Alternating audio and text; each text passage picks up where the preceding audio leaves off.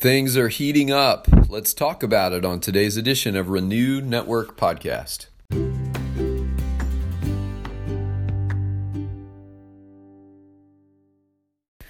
Good morning. We're moving on today in the second part of this teaching in Luke 11. Uh, we are going to be finishing the chapter today. Uh, we're picking up where Jesus left off in his confrontation with the Pharisees and the experts in the law. And he began to speak um, statements of warning uh, against them. Woe to you, Pharisees, uh, was the frequent refrain. And he picks up on that again today uh, as he speaks forth a couple of more woe to you statements. Um, and the confrontation picks up right where it left off, this time just with a different question asker. And we'll see that the result of this conversation is prompting the Pharisees and the teachers of the law to fiercely oppose Jesus and to find ways of tripping him up so they might have a chargeable religious offense, which, in terms of their uh, the metrics of their uh, religious governing body, they would have a right by which to um, deem him a blasphemer. And by way of that designation, they would have a right to sentence him to death. And so, this is their plan for getting rid of Jesus. Uh, this confrontation is a powerful one. Uh, we see Jesus um, powerfully confronting this opposition uh, because he knows their hearts and he's deeply aware of what they do and how they operate, and uh, that they're corrupt on the inside while trying to look so good on the outside. Maybe you know some people like that too. I've run into a few. Sometimes I've been that person, unfortunately. Uh, and maybe we all have at different times.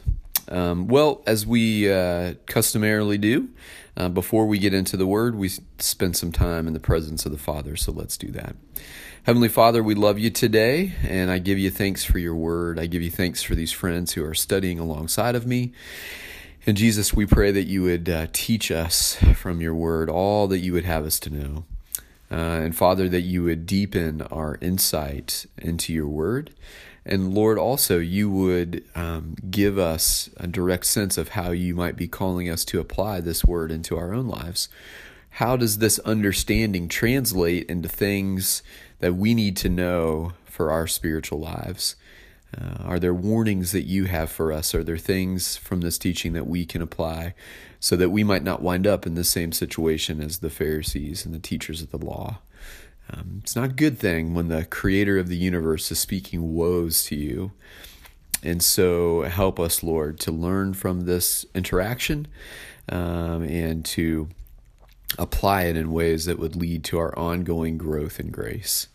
We love you so much, Jesus, and we thank you for your patience with us. We thank you that uh, you went to the wall for us, Lord. I just know where I'd be without you, and I'm so grateful for you today. Thank you so much, Lord. Teach us today, and we are open and ready. And we pray all these things in your name. Amen. All right, Luke 11, uh, starting in verse 45. One of the experts in the law answered him, Teacher, when you say these things, you insult us also. Jesus replied, And you experts in the law, woe to you, because you load people down with burdens they can hardly carry, and you yourselves will not lift one finger to help them. Woe to you, because you build tombs for the prophets, and it was your ancestors who killed them. So you testify that you approve of what your ancestors did. They killed the prophets, and you build their tombs. Because of this, God in his wisdom said, I will send them prophets and apostles, some of whom they will kill, and others they will persecute. Therefore, this generation will be held responsible for the blood of all the prophets that has been shed since the beginning of the world from the blood of Abel to the blood of Zechariah, who was killed between the altar and the sanctuary. Yes, I tell you, this generation will be held responsible for it all. Woe to you, experts in the law, because you have taken away the key to knowledge. You yourselves have not entered, and you have hindered those who were entering. When Jesus went outside, the Pharisees and the teachers of the law began to oppose him fiercely and to besiege him with questions, wanting to catch him in something that he might say. So the confrontation continues, and uh, now we have a different question asker in uh, verse 45, or presumably a different question asker. It says one of the experts in the law. So we don't know if that's the one that began the conversation or not, I guess. Uh, Jesus replied to him uh, after he, uh, in his little wounded ego, said, Lord, when you say these things, you insult us. they don't understand who it is that's confronting them. They think it's another rabbi, another good teacher. How dare he insult their intelligence? How dare he insult their application of the law? This is the God of the universe, you fool.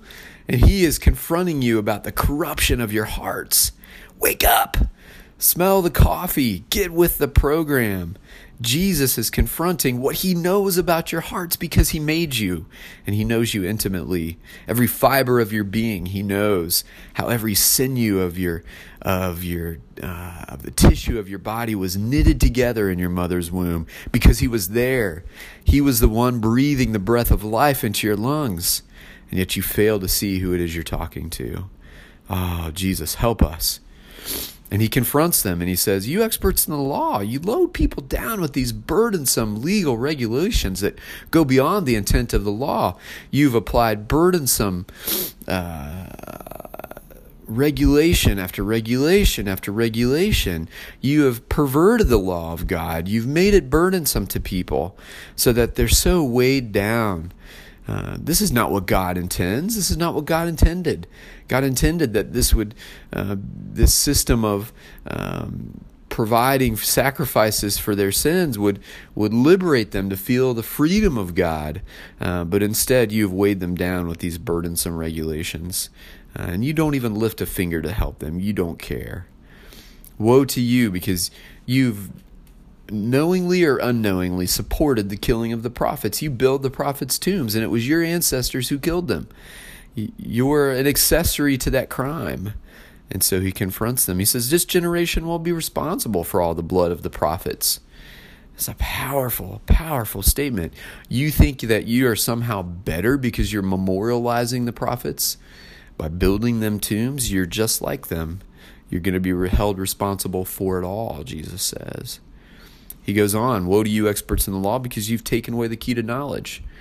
They don't bring understanding and insight, they bring confusion. They don't help people understand the Word of God, they confuse them. Why? So that their power is protected. If they keep the people needy of their interpretations and needy of the priests for carrying out the expectations of the law, then the people certainly are not intelligent enough and not spiritual enough to understand what God might be trying to say to them. And so they they create a barrier to understanding. They create a barrier to knowledge. They keep people from God. How guilty they must be in the eyes of God for these things that they've done. When Jesus left the room, who knows, maybe in frustration over the, the conversation that he's having with them, I imagine he got pretty passionate. The teachers of the law began to fiercely oppose him, Luke tells us. They were plotting against him. And so they came back with even more heated questions. And they pushed and they pushed and they pushed, looking for ways that they might trip Jesus up.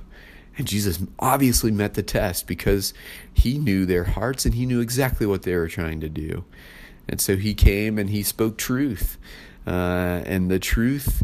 Uh, only sheds a light on what's most true of us. So his uh, responses only reflected the light back on them, and they couldn't handle it. These are powerful things, and um, I'm reminded of how many times in my own journey with Jesus, His words of truth have have shone a spotlight on my weaknesses and my flaws, the corruption within my soul, and made me either see it through the lens of his uh, reality or run and try to hide from it. And you can't hide from it for long. And because he loved me, he pursued me with truth. And he forced me to take a look. And he forced me to get real. And he forced me to see my stuff by keeping it in front of me. And then he lovingly received me and said, But despite all these things, Eli, I forgive you. And I love you. And I want to walk with you. And I want you to be free from the guilt and the shame and the burdensome weight of these things that are keeping you from me. I only point them out because I want you to come clean and I want you to get real and I care about your integrity and I care about your character. And that's why he points out our sin, not to rub it in our faces, but to set us free. The Bible says it's the truth that sets you free. It is the truth that liberates us. And that's a good thing. What is it that's holding you back? What lies do you believe about yourself? What sins cloud your vision and keep you uh, from the key to knowledge?